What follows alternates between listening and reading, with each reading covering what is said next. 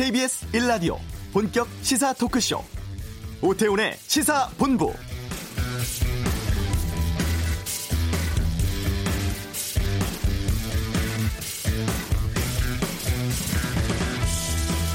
중앙선관위가 자유한국당이 만든 비례 전담 정당 미래한국당의 정식 등록 여부를 오늘 결정한다고 하죠.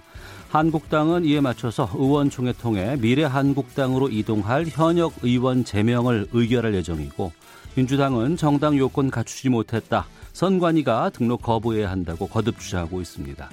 이런 가운데 홍준표 전 대표 한국당 공천관리위원회와 논의 끝에 고향 창녕이 아닌 어, 그러니까 창녕이 포함된 지역구에서 선거를 치르겠다는 뜻을 접겠다 이렇게 밝혔습니다. 아마 민주당 김두관 의원이 출마를 선언한 경남 양산으로 가지 않을까 싶은데요.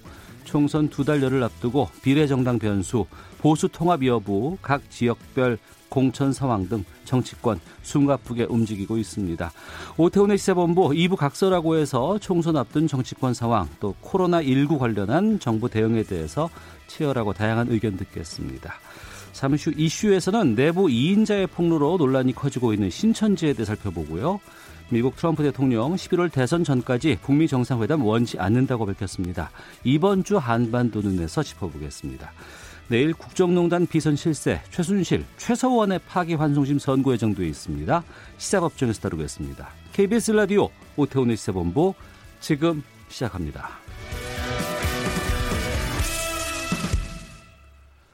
네, 신흥 종교단체 신천지 2인자라고 불리는 김남희 씨가 내가 알고 경험한 이만희의 실체를 밝힌다면서 다음 주부터 본격적인 실체 폭로에 나서겠다고 예고를 했습니다. 어떤 종교인지 이 폭로 배경은 무엇인지 오늘 좀 짚어보도록 하겠습니다. 월간 현대 종교의 탁지원 소장을 연결합니다. 안녕하십니까? 네, 안녕하세요. 예. 먼저 뭐 종교 단체라고 하는 곳의 2인자가 교주의 실체를 폭로하겠다고 예고를 했는데 이게 어떤 내용이에요?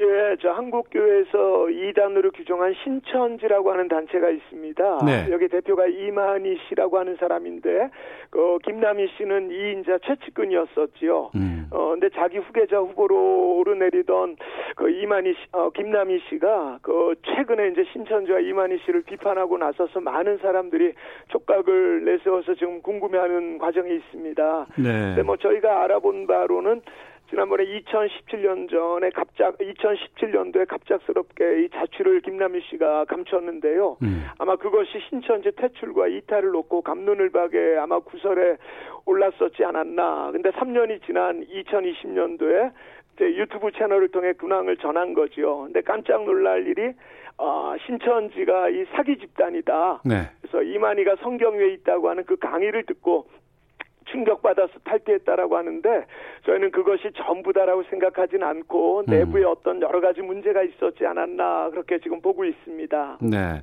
어, 폭로하겠다고 뭐 예고한 김남희라는 분이 최측근이라고 말씀하셨어요. 2인자라고도 말씀해 주셨고. 예, 이만희 교주하고는 가장 가까운 어쩌면 부부 같아 보일 수 있을 정도로 가까운 그런 사이였었지요. 어, 구체적으로 어떤 관계인 거예요, 그러면? 예, 그 김남희 전 원장이 그 10여 년 동안 이만희 교주와 사실상 부부처럼 함께 살았던 걸 저희가 취재한 적도 있었거든요. 가평에 별장이 있습니다. 네. 근데 원래 김 씨는 천주교 신자였는데 2004년도에 음. 이제 신천지에 포섭된 것으로 알고 있고요. 네. 그다음에 2008년도로 기억하는데 강남 쪽의 압구정 신학원에 원장으로 이름을 알리고 그 다음에 이만희 교주랑 가까워지게 된 것이고요. 음. 그 다음에는 뭐 이만희 씨의 뒤를 이 1인자라고 자타가 공인하는 그런 상황이었었습니다.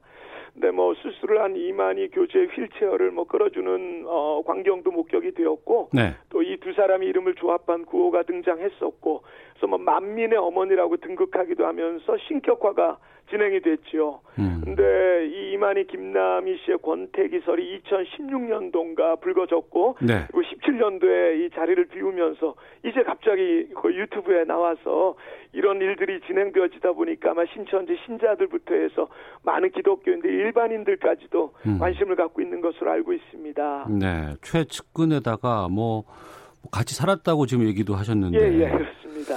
갑자기 이렇게 폭로를 예고한 이유는 뭐라고 보세요?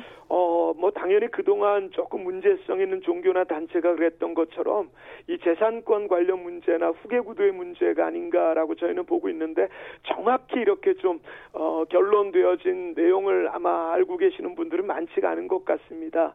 저희가 그래 조금 더 확인을 해보니까 2017년도 이만희 교주가요. 이 김남희 전 원장을 반역자로 몰아버린 것에 최근의 내용들을 보니까 이 신천지 안에서 케이블 방송 소유권 그리고 부동산 소유권 문제로 소송이 진행되어진다는 것을 듣게 되었고 예. 결국은 이 재산권 관련 문제와 또 포스트 이만희 체제에 구축되어진 많은 사람들이 있다 보니까 후계 구도의 문제도 있었지 않았나라고 하면서 급기야 이렇게 2월에 침묵을 깨고 목소리를 내기 시작한 것 같습니다. 네. 이 신천지라는 단체가 한국교회 주요 교단에서는 이단으로 규정한 것으로 알고 있습니다. 네, 네, 그렇습니다. 구체적으로 어떤 단체인지 어떤 종교인지 좀 알려주세요. 예, 뭐 우리 뭐 일반 분들도 포털 실시간 검색에서 신천지 이름을 많이들 들어보셨을 거라고 생각하고요. 예. 시사 프로그램에서도 여러 번 다루었던 걸 보신 분들이 기억하고 있을 겁니다. 정확한 이름은 신천지 예수교 증거장막 성전이라고 하는 데 음. 예전에 장막 성전이라고 하는 좀 문제성 단체가 하나가 있었는데 거기서 이제 떨어져 나온 단체이지요. 그리고 90년도부터는 어, 산하교육기관에 신학원이 하나가 있는데 이 사람들은 기성교회와는 다르게 성경의 모든 것을 3, 6개월 3개월에서 6개월 안에 무료로 가르쳐 준다고 하고 또 이것을 통달하면 뭐 자기들이 어 자기들만 구원받고 영원히 죽지 않는다라고 하는 그런 주장을 하는 이단 사이비 종교로 규정이 되기에 이르렀습니다. 그래서 뭐 길거리에서 설문조사를 하자거나 뭐 가끔 우리 카페에 커피를 마시러 가보면 네. 뭐 여러 가지 뭐 애니어그램 도형 상담 뭐 여러 가지 질문지를 갖고 나서는 청년들을 볼 수가 있겠고요. 음. 또 교회 같은 경우는 다른 단체와는 다르게 교회 안에 들어와서 기성교회 네. 3년에서 10년 정도 잠복 기간을 하면서 사람들을 빼가고 어. 교회를 송두리째 빼앗는 걸 산옮기기라고 보통 표현을 하는데요. 네. 그렇게 활동한 게 이제 올해가 37년이 됐고 전국에는 12지파가 있는데 어, 지금 21만 명 이상이라고 주장을 하고 있고 지금 전 세계적으로도 이 신천지의 활동들이 진행되고 있는 37년 된 신흥 종교 어, 한국 교회에서는 2단 사이비로 규정을 한 종교 정도라고 말할 수 있겠습니다. 믿는 사람이 21만 명이라고요? 예, 뭐 굉장히 좀 많은 숫자이지요. 어, 그러면 이게 우리나라에서 만들어진 겁니까? 예, 당연합니다. 이 나라에서 시작했습니다. 해외에도 있고요. 해외도 네, 그렇습니다. 보통의 한국의 이런 신흥 종교들이나 이단 종교들을 보면 한국 땅덩어리에 만족을 하지 못하는 것 같습니다. 어. 그래서 전 세계로 어느 나라에 가든지 간에 하여튼 교민들, 유학생들, 어학연수생들, 현지인들까지 포교하는데 열심을 다하는 것을 저도 뭐 외국에 나가서 가는 곳마다 확인을 했고요. 예. 최근에는 저희가 중국 정부의 초청을 좀 많이 받고 있는 이유가 이 중국에서 지금 신종 코로나 바이러스 때문에도 문제이지만 네. 네. 이 신천지 문제 때문에 각 도시를 방문하면서 중국인들로의 한국에 이런 사이비 종교에 빠져지는 문제에 대해서 도움을 요청하는 일들이 뭐 거의 어, 매주 있다라고 보아도 과언이 아닐 정도로 참 많은 해외에서의 안타까움이 어, 전달되어지고 있습니다. 네, 우리 사회와는 뭐 다른 달력도 쓴다면서요? 네, 그렇습니다. 그래서 신천기라고 하는 것 같아요. 그래서 지금 시작된 게 1984년을 1년으로 쳤을 때 올해 2020년도는 신천기 37년이 되는 거지요. 어, 종교라고 하면 예. 예, 말씀하세요. 예. 2020년도라고 하는 표현보다는 이 사람들에게는 신청기 37년이 더 어, 적절하고 또 적응이 된 그런 음. 연호로 사용되고 있는 것으로 알고 있습니다. 네. 종교라고 하면은 뭐 일정 정도 대표할 만한 교리 같은 게 있지 않겠습니까? 예, 예. 신천지는 어떤 걸 교리로 쓰고 있습니까? 뭐 보통 이제 이단 사이비 종교들을 보면은요 성경이라고 하는 것을 어, 믿지 않고 자기들만의 경전을 따로 갖추는 경우도 있는데 예. 또 상당수는 성경이라는 것을 받아들이지만 그것의 해석에 대해서 자의적 문자적 곡해된 해석들로 활동하는 이 두 개로 분류할 수 있을 거라고 생각하는데 신천지는 두 번째입니다. 음. 그래서 성경은 봅니다. 그런데 이 성경 교육은 일반 교회와 다른 게 초등, 중등, 고등의 2개월씩 총 6개월 과정이 있고요. 이 과정을 모두 수료하면 하나님 말씀의 신비를 깨달을 수 있을 뿐 아니라 성경 66권을 모두 통달하여 깨우칠 수 있다고 주장합니다. 이건 우리 교회나 목사님들이 그렇게 하지는 못하는데 참 교만의 극치라고 할 수가 있을 것 같고요. 네. 또 모든 교육 과정은 주제별로 구성이 되어 있고 또 정통 교회 성경 해석과는 다른 비유로 이 성경을 해석할 수 있다라고 해서 비유풀이가 이제 주를 이루는데 하여튼 이런 교육 과정을 마치게 되면 비로소 신천지 교인이 되어서 새신자 교육을 받게 되고 음. 그 다음에 해외로 뭐 선교 포교하러 가고 교회마다 들어가서 일반 교회에 있는 신자들을 빼오고 길거리에서 사람들을 포교하는 이런 여러 가지의 또 일들이 진행되는 것으로 저희가 그동안 어, 보았던 바로는 그런 것이 가장 주된 교리고 특징이 네. 아닌가 싶습니다. 예. 신천지에 대해서 월간 현대 종교 탁지원 소장과 함께 말씀 나누고 있는데요. 어, 어느 종교를 뭐 믿을 것인가 이거는 뭐 개인의 뭐 자유라고 할 수도 있습니다. 네, 그렇습니다. 하지만 뭐 불법 행위를 한다거나 뭐 사회적으로 무리를 일으키면 안 되는데 네. 어떤 뭐 이 신천지 때문에 사회적 문제가 발생한 경우도 있습니까? 그렇습니다. 이 교리적으로의 문제만이라면 이 기독교계에서 어떤 교리적인 논쟁으로 또 규정으로 진행될 수도 있겠는데요. 우리가 꼭 이단이라고 하는 표현만 쓰는 것이 아니라 사회적인 무리로서의 사이비 종교라고 하는 표현을 쓰기도 하는 것은 네. 결국은 어떤 사회적 무리들이 뭐 정치, 경제, 윤리, 도덕적으로 어, 많이 있기 때문에 그러한 표현을 쓰고 또 그러한 문제들을 어, 주시할 수밖에 없는 것입니다. 하여튼 대한민국의 종교의 자유에는 사이비 종교의 자유가 있습니다. 음. 하지만 이 사이비 종교, 이단 종교라고 해도 뭐 반국가적, 반사회적, 반 윤리 도덕적인 문제가 있다라고 한다면 이건 분명히 사회적으로 문제 제기해야 되고 네. 종교적 국가에서도 이 문제에 대한 개입이 필요하지 않을까라는 것에 정치 윤리 도덕적인 그런 문제가 그동안 가장 많이 있어 왔는데 우선은 이 신천지에 빠진 가족이 가출하거나 음. 이혼하거나 하는 이런 여러 가지 안타까움들이 있었고요. 이런 여러 가지 문제성 단체들에 대한 직간접적인 이런 종교 피해자가 대한민국에만 한 200만 명 정도로 저희는 추산하고 있습니다. 네. 종교 피해자라고 말씀하셨는데 뭐 네, 네. 개인이라든가 뭐 가정 버리고 뭐 예, 예. 이것 때문에 피해도 상당히 많이 있다고 하는데 왜 이런 일이 벌어지는 거예요? 그러니까 물적인 문제, 성적인 문제, 뭐 여러 가지 가정 파괴 이런 부분들이 어, 있다라고 볼 수가 있는데요. 이 사람들은 상대방의 필요가 무엇인지를 너무 잘 간파를 합니다.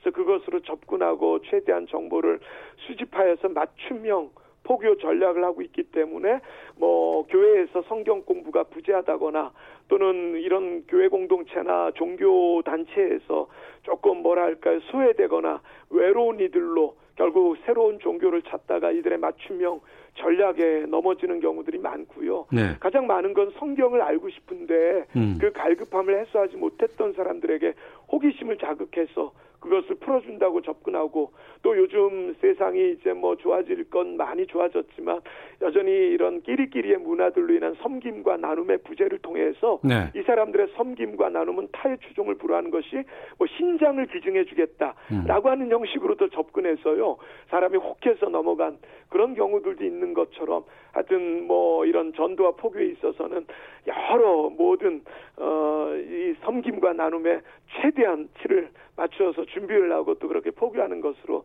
늘 보고 있습니다. 네. 좀 구체적으로 어떤 피해들이 발생을 하는지 뭐 재산 문제라든가 뭐 범죄를 저지른다거나 뭐 이런 부분들이 있으면 좀 구체적으로 알려주세요. 음, 예전에 그 어, 최근에 그 서산 법원에서 그 산, 신천지 관련된 소송이 하나가 있었습니다. 예. 근데 이 청년들이 피해자들이었는데 어떤 소송이었냐면 아마 우리 청취자 여러분들도 처음 들어보시겠지만 청춘 반환 소송. 내 청춘을 돌려달라. 이게 뭐 유행가 가사가 아니고요. 청년의 때 이 신천지 21만 명 중에 어 20대에서 40대까지가 뭐 거의 80% 가까이가 되어서 청년들이 많습니다. 대학생들. 네. 이 청년들의 열정과 열심을 당연히 이런 문제성 종교나 이단 종교들은 필요하기 때문에 대학 간에 또 이런 청년들 사이 홍대나 신촌이나 이대 쪽에 가면 이 신천지인들을 만나기가 쉽거든요. 음. 그래서 결국 이 청춘의 때 직업도 포기하고 학교도 그만두고 하는 여러 가지의 일들로 우리의 청춘들이 사이비 종교의 포교로 인해서 우리가 어려움을 겪었으니 소송의 어, 당사자들이 결국 이 민사적인 부분들을 배상하라. 그래서 이번에 500만 원 배상 판결이 내려져서 네. 이게 굉장히 뜻깊은 그런 의미로 한국 교회는 지금 바라보고 있고요. 음. 그래서 어떤 청년들의 이런 여러 가지의 청춘의 가장 중요할 때 이런 어, 사이비 종교에 빠져서 어려움을 겪거나 또 저희들은 하루에 대략 한 50여 통 정도의 상담 전화들이 오는데 네. 대부분은 가정 파괴의 문제가 가장 많습니다. 그러니까 가출을 하는 경우들은 뭐 그동안 우리가 시사 프로그램들을 통해서 뭐 추정 60분 같은 이런 방송을 통해서 많이 봐와 왔고요. 음. 또 이혼하는 사례, 재산 문제, 그래서 뭐 우리가 알고 있는 기본적인 이런 사례들이 너무 많아서 이걸 뭐 일일이 다 열거하기가 어려울 정도로 37년 동안 가장 많이 받았던 상담 전화 저희가 그걸 한번 분석을 해봤습니다. 하루에 네. 50통의 상담 전화를 한 달로 따져서 어떤 상담이 가장 많이 올까? 음. 근데 세월호 사건 때 이 구원파라고 이야기했던 그 단체 한 달 정도 그 단체 1위의 상담 외에는 지금까지 한 번도 신천지가 1위의 자리를 놓친 적이 없을 정도로 계속해서 문제가 되고 있는데 그러면요. 그 이 신천지에 왜 이렇게 사람들이 쉽게 현혹이 되는 건지 궁금하고 네네. 어 가서 보니까 아닌 것 같다 그래서 나갈 수도 있을 것 같은데 그 나가는 게 어렵습니까? 아, 그렇습니다. 한번 세뇌가 되면 이게 사실 쉽지가 않습니다. 우리가 뭐 중독이라고까지 표현할 수 없고, 또 운동이나 취미 생활에 한번 빠지게 되면 우리가 거기에 매진하는 것보다 뭐 몇 배, 몇십 배 이상이니까 쉽지는 않을 거고요. 또 신천지의 포교 전략을 보면 경찰 수사에 비길 정도로 세밀하고 계획적인데 음. 이게 다양한 방법으로 요즘은 기독교인이 아닌 무교인들에게 포교를 많이 하고 있습니다. 근데 이 사람들의 포교 방법을 교육하는 책이 거의 200페이지에 달하는 책이 있어요. 그러니까 다른 단체하고는 비교가 안 될 정도로 치밀하고 네. 조직적인데 아까도 말씀드렸지만 교회 안에 들어와서 3년 내지는 10년 정도 준비를 하면서 타겟을 정하다 보니까 음. 이게 거의 실패할 확률들이 없고 뭐 이 사람들 방법들을 봐도 기성교회 포교, 기도원 교회에서 포교, 병원 안에서 포교, 또는 버스 천철 비행기에서 포교, 좌판 전도 방법, 친구 전도 방법, 가족 전도 방법, 직장 전도 방법.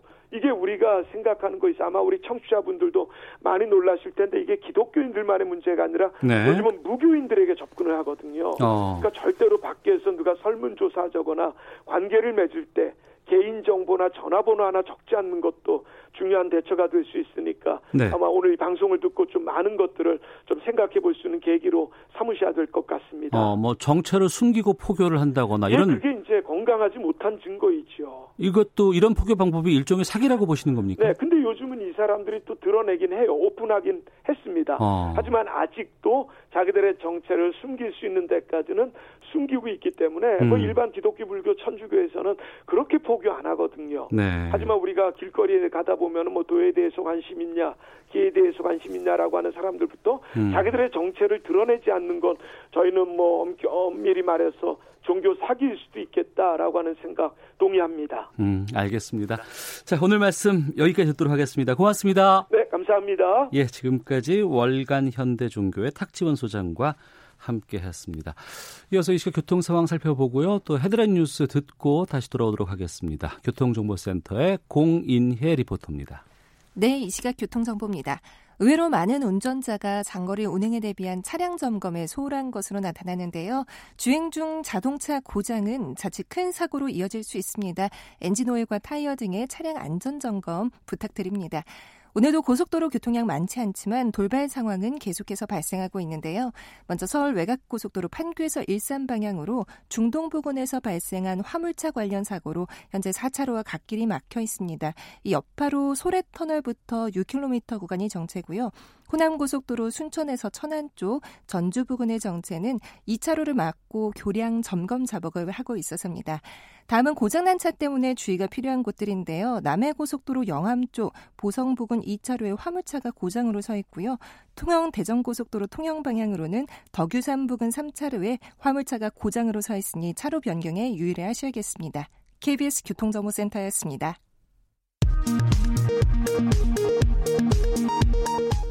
헤드라인 뉴스입니다. 중앙방역대책본부는 오늘 오전 9시 기준 코로나19 국내 확진 환자가 추가로 확인되지 않았다고 밝혔습니다. 지난 10일 28번째 환자가 확진 판정을 받은 이후 추가 확진자는 없습니다. 포털 사이트 댓글 조작 혐의로 기소된 드루킹 김동원 씨에게 징역 3년형이 확정됐습니다. 지난 2018년 1월 네이버의 수사 의뢰로 댓글 조작 의혹이 불거진 지 2년 만입니다. 여야가 올해 4.15 총선에 적용될 국회의원 선거구 획정 협의를 위해 선거구 획정위원회 관계자로부터 관련 보고를 받는 등 본격적인 선거구 획정 기준 마련에 돌입했습니다. 교육부가 중국에서 입국한 유학생 관리를 위한 지방자치단체에 지원을 요청했습니다. 일본 요코하마항의 앞바다에 격리 상태로 정박 중인 크루즈선 다이아몬드 프린세스에서 코로나19 감염자가 44명이 새롭게 감염된 것으로 확인됐고 감염자는 모두 218명으로 늘었습니다. 코로나19 확산 이후 보건용 마스크와 손 소독제의 국외 대량 반출 차단에 나선 관세청이 단속 일주일 만에 70만 장이 넘는 마스크 반출 시도를 적발했습니다. 지금까지 라디오 정보센터 조진주였습니다.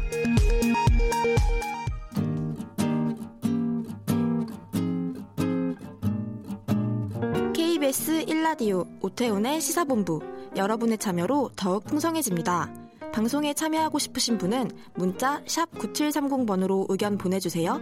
짧은 문자는 50원, 긴 문자는 100원의 정보 이용료가 붙습니다. 애플리케이션 콩과 마이케이는 무료고요.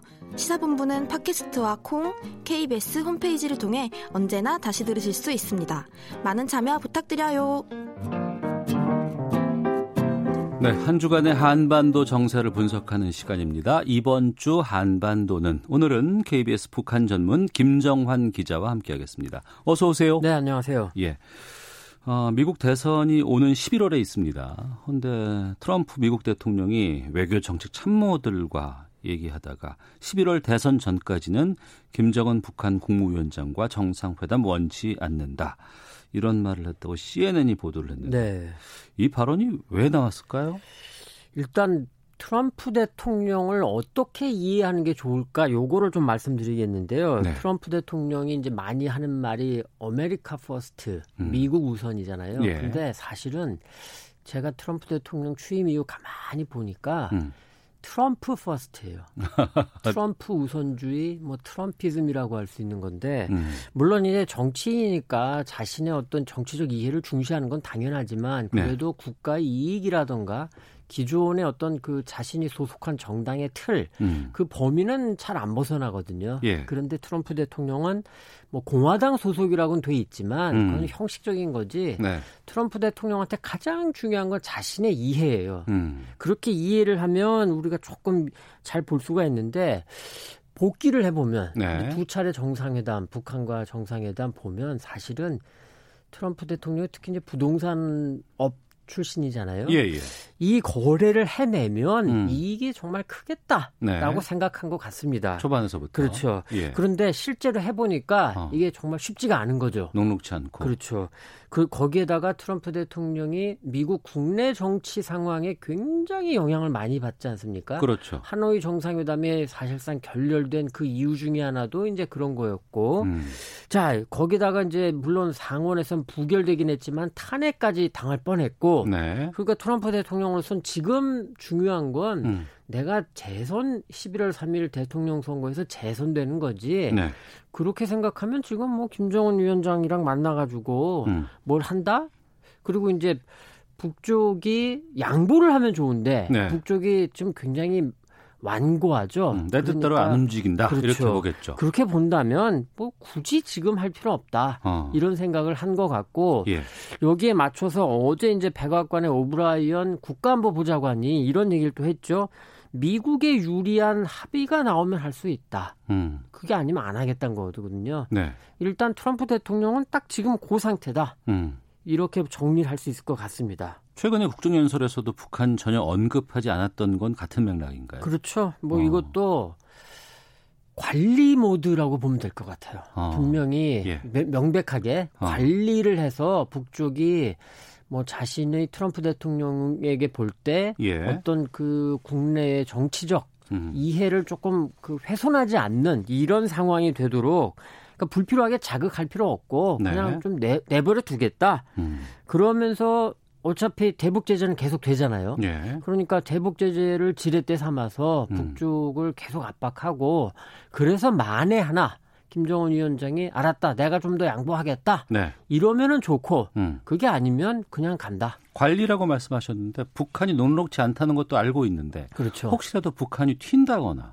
다른 행동을 한다거나 이건 본인한테 상당히 큰 어려움으로 맞습니다. 공착할 수 그 있지 않을까요? 부분이 이제 트럼프 대통령도 사실상 굉장히 주, 조심스러운 부분인데 예. 그런데 그렇다고 해서 그렇다고 해서 북쪽이 원하는데 합의를 해주는 모양새로 끌려가면 음. 대선 전에서 굉장히 비판을 많이 받겠죠. 네. 물론 이제 미국 대선 대통령 선거라는 게 북한 변수라는 게 가장 결정적인 건 아니지만. 음.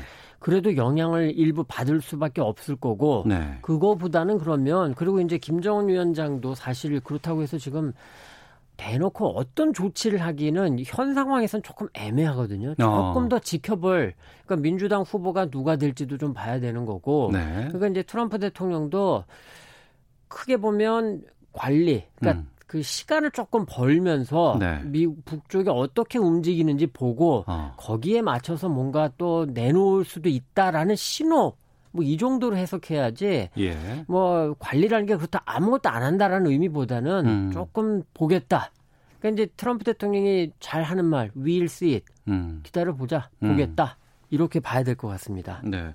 우리로서는 좀 글쎄요. 11월이면 아직 시간이 좀 남았기 때문에 그 과정에서 뭐 비핵화 협상 같은 것들이 좀 성과가 있으면 좋겠다라는 네. 생각을 가질 수는 있는데 그렇게 가기는 쉽지 않아 보이는데. 쉽지 않습니다. 사실 예. 뭐이 시간에 조금 안타까운 그 분석 뭐 제 개인적인 생각이기도 합니다만 현재 구도 구조를 보면 음. 북미 사이에 뭔가 진행되기는 대단히 어렵다. 왜냐하면 예. 북미 모두 말하고 싶은 건 이거거든요. 나한테 유리한 합의를 하기 전에는 음. 안 나간다. 네. 이거거든요. 그러니까 음. 북미 사이에 뭔가 진행되긴 대단히 어렵고 우리 입장에선 그래서 뭔가 남북 관계를 조금 돌려서 분위기를 좋게 해보고 싶은 건데 글쎄요. 지금 상황에서는 조금 조금 이따 다시 좀 짚어드리겠습니다만 트럼프 대통령한테 나오는 신호도 썩 좋지 않고 음. 북쪽은 지금 뭐 특별한 신호가 미약한 신호가 조금 있는데 네. 그걸 갖고서 뭔가 하기도 상황이 썩 여의치 않아 보입니다. 바로 그 부분을 좀 여쭤볼게요. 지금 그 지난해는 미국 때문에 우리가 좀 주저주저했다는 그 분석들이 많이 있고 네. 이제 올해 들어서 이제 신년 연설을 통해서라든가 남북 관계는 우리가 좀 앞서 나가겠다라는 이런 분위기가 지금 읽히고 있습니다. 그 아마 제일 처음이 시작이 아마 북한 개별 관광 시도가 아닌가 싶은데 네. 이 부분은 뭐 제재 측면이 아니라고 하니까 이건 좀 이루어질 수도 있지 않을까라는 기대도 있는데 이건 어떻게 보세요? 그것도 사실 쉬워 보이지 않습니다. 무슨 아, 말씀이냐면 이제 며칠 전에 한미 working group이 서울에서 있었죠. 예. 우리 외교부의 이동렬 평화 외교 기획단장, 미국 국무부의 알렉스 웡 대북 특별 부대표 이렇게 만났습니다. 네. 그래서 이게 비공개 회의니까 당연히 음. 뭐 시시콜콜 나올 수는 없지만 다만 네. 대체로 보면 말씀하신 개별 관광이라던가 음. 철도 도로 연결 사업이라던가 네. 비무장지대 평화지대화 이건 이제 대통령이 굉장히 관심 많이 갖는 사업인데 예. 아마 여기에 대해서 이제 우리 입장을 충분히 설명을 했을 것 같습니다. 음. 그런데 문제는 거기서 나온 반응이 뭐 미국 쪽이 뭐 이해한다 네. 이런 정도의 반응이었다는데 음. 이 이해한다라는 말이 참 애매모호하고 그러니까요. 이게 코에 걸면 코걸이 귀에 걸면 귀걸이가 되는 그러니까 이해하니까 발언이죠.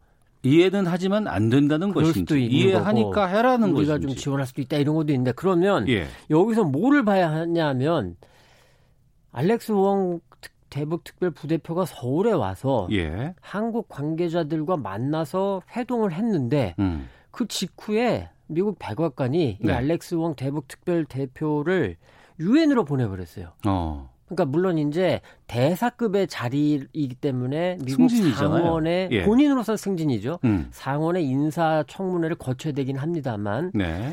유엔으로 보내면서 자 생각해 보세요.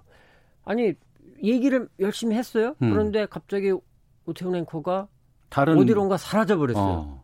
이게 그 나로서는 저로서는 아니 대화를 하다가 앞으로도 계속 얘기를 해야 되는데 어. 나의 대화 상대자가 없어져 버렸어요. 예. 지금 한국이 우리가 그런 입장이 돼 버린 거거든요. 어. 그러니까 예를 들어서 자 우리는 개별 관광 이제 코로나 19가 조금 잠잠해지면 북쪽과도 조금 뭐 하면서 그 개별 관광이라던가 철도 도로 이걸 좀 하고 싶은데 네. 그래서 알렉스 웡 대북 특별 부대표와 예, 연락을 계속 하고 싶은데 음. 나한 달쯤 있다 유행 갑니다. 음. 제 후임과 상의하시죠. 예. 를 들면 어. 이런 식이 된다면 예.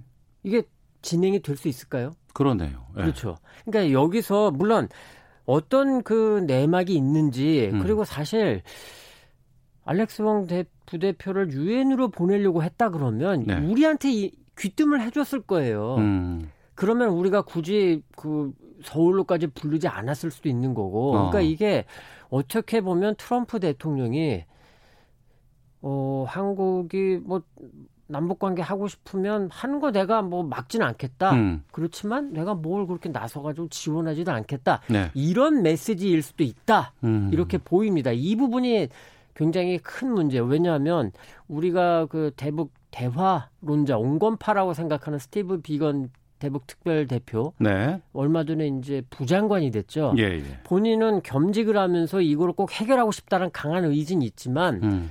근데 이게 부장관이에요. 네. 그 역할이 임무가 더 많아질 수밖에 없거든요. 음. 그리고 집중하기가 쉽지 그렇죠. 않은 상황이 됐죠. 그래서 알렉스 웡 부대표가 좀 더 많은 일을 할 수밖에 없는 구조다라고 봤는데 음. 그 사람이 유엔으로 가버리면 우리로선 미국의 누구와 얘기를 해야 되는지 네. 이런 문제가 생기는 거죠. 1642님께서 북미 관계가 개선되기를 기다리기보다는 남북 관계 개선에 적극 나서야 할 때가 아닌가 싶습니다라고 의견 주셨는데 아, 녹록치 않고 좀 어려운 상황들이 좀 계속 전개되는 것 같은데 우선 중요한 것은 지금 이 코로나 19 이 상황이 좀 안정적으로 네. 좀 됐으면 좋겠는데 북한 상황은 지금 어떻게 됐습니까? 일단 뭐 그 언론 보도라던가 공개된 것만 살펴드리면 예. 이달 초에 북쪽의 보건성 국장이 조선중앙TV에 나와서 음. 발병한 거 없다 네. 이렇게 확인해 줬어요. 하지만 음. 그 이후로도 이제 계속 뭔가 있는 거 아니야 아니냐 막 이런 소문도 있었고 예. 뭐한 명은 뭐 확진이라는 등 음. 신의주와 뭐 의주 쪽에서는 의문의 고열 환자가 뭐 몇 명이 발생했다는 등 이런 막 소문들이 있었습니다. 네.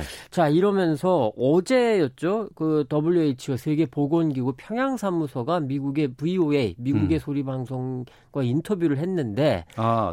그 WHO의 평양 사무소가 있군요. 있죠. 어. 유엔 기구는 일부 들어가 있으니까 예. 어, 북한의 보건성으로부터 확진자라던가 의심자가 있다는 그런 얘기 보고는 우리 받은 거 없다. 네. 이렇게까지 됐고 그런데 그에 대해서 이 FAO라고 FAO라고 세계 농업기구도 평양 사무소가 있어요. 예. 근데 거기서는 어떤 코멘트가 나왔냐면 이 평양 사무소장이 음. 자기네도 북 쪽으로부터 그런 얘기를 들었는데 예. 우리는 그 주장에 의심을 좀 갖는다. 어. 그러니까 그런데 그렇다고 해서 그 의심의 근거가 뭐다라는 얘기는 없었는데 예. 일단 북쪽의 그 얘기에 대해서 우리가 100% 신뢰는 못하겠다. 음. 지금 이런 상황입니다. 네. 왜냐하면 기본적으로 우리가 뭐 다 알죠. 북쪽이 굉장히 그 폐쇄된 사회고 음. 그다음에 보건 의료가 좀 열악하죠. 네. 그리고 이런 게 있습니다. 지금 김정은 위원장 본인이 지난달 25일 그러니까 이제 설이었는데 네. 설 명절 기념 공연 음. 악회 네. 그 참석한 이후에 공개 활동이 없어요. 어. 지금 한 3주가 다 돼 가는데 예. 혹시 이게 김 위원장 본인부터가 코로나 19에 대해서 어. 뭔가 이렇게 걱정하는 거 아니냐. 어. 그리고 이제 평양역을 지금 평양역에 마스크를 쓰지 않으면 들어가지 못한다라고 어. 북쪽의 대외 선전 매체가 전하고 있습니다. 예. 그리고 어제는 노동신문에 김재룡 내각 총리가 음. 마스크 실내인데 마스크를 한 상태에서 방역 관련 회의를 주재하는 사진을 실었어요. 네. 이런 걸 볼때 음. 오, 북쪽에서 뭔가 있는 거 아니냐라는 음. 이제 합리적인 의심은 갖고 있는데 그렇다고 해가지고 이게 좀 확진자가 나왔다 음. 확인이 안 되는 거죠. 네. 저도 사실 개인적으로 아는 탈북민 몇 분한테 조금 확인을 부탁드렸는데 엇갈립니다. 음. 그 기사를 믿을 수 없다. 나는 음. 못 믿는다라는 분도 있고 네. 어, 뭔가 있는 거는 같다라는 분도 있고 음. 아직 조금 애매한 상황이다. 이렇게 좀 말씀드리겠습니다. 네. 확인되는 건 없지만 어찌됐건 간에 그쪽에서 나오는 발표라든가 또 그들이 얘기하는 것을 부분에서는 예, 얘기하는 없다. 걸 보면은 어, 북한도 코로나 19에 대한 심각성이라든가 이런 전파가 되지 않기 위해서는 상당히 좀 관리를 위한 노력들을 하고 있다. 다만 개인적으로는 북쪽도 예. 만에 하나 뭔가 의심자가 있으면 음. WHO 등 국제사회는 알릴 가능성은 높다. 음. 왜냐하면 음. 의약품이라던가 마스크, 예, 보건용 마스크라던가 고글이라던가 가운이라던가 예. 항생제, 해열제 이거 방역 장비 지원 알겠습니다. 받아야 되거든요. 예, 이번 주 한반도는 김정환 KBS 북한 전문 기자와 함께 했습니다. 고맙습니다. 네, 수고하셨습니다. 예, 잠시 후 2부 각설하고 준비되어 있고요. 또 시사법정에서는 내일 있을 국정농단 파기 환송심 선고 내용 짚어보겠습니다. 잠시 후 2부에서 뵙겠습니다.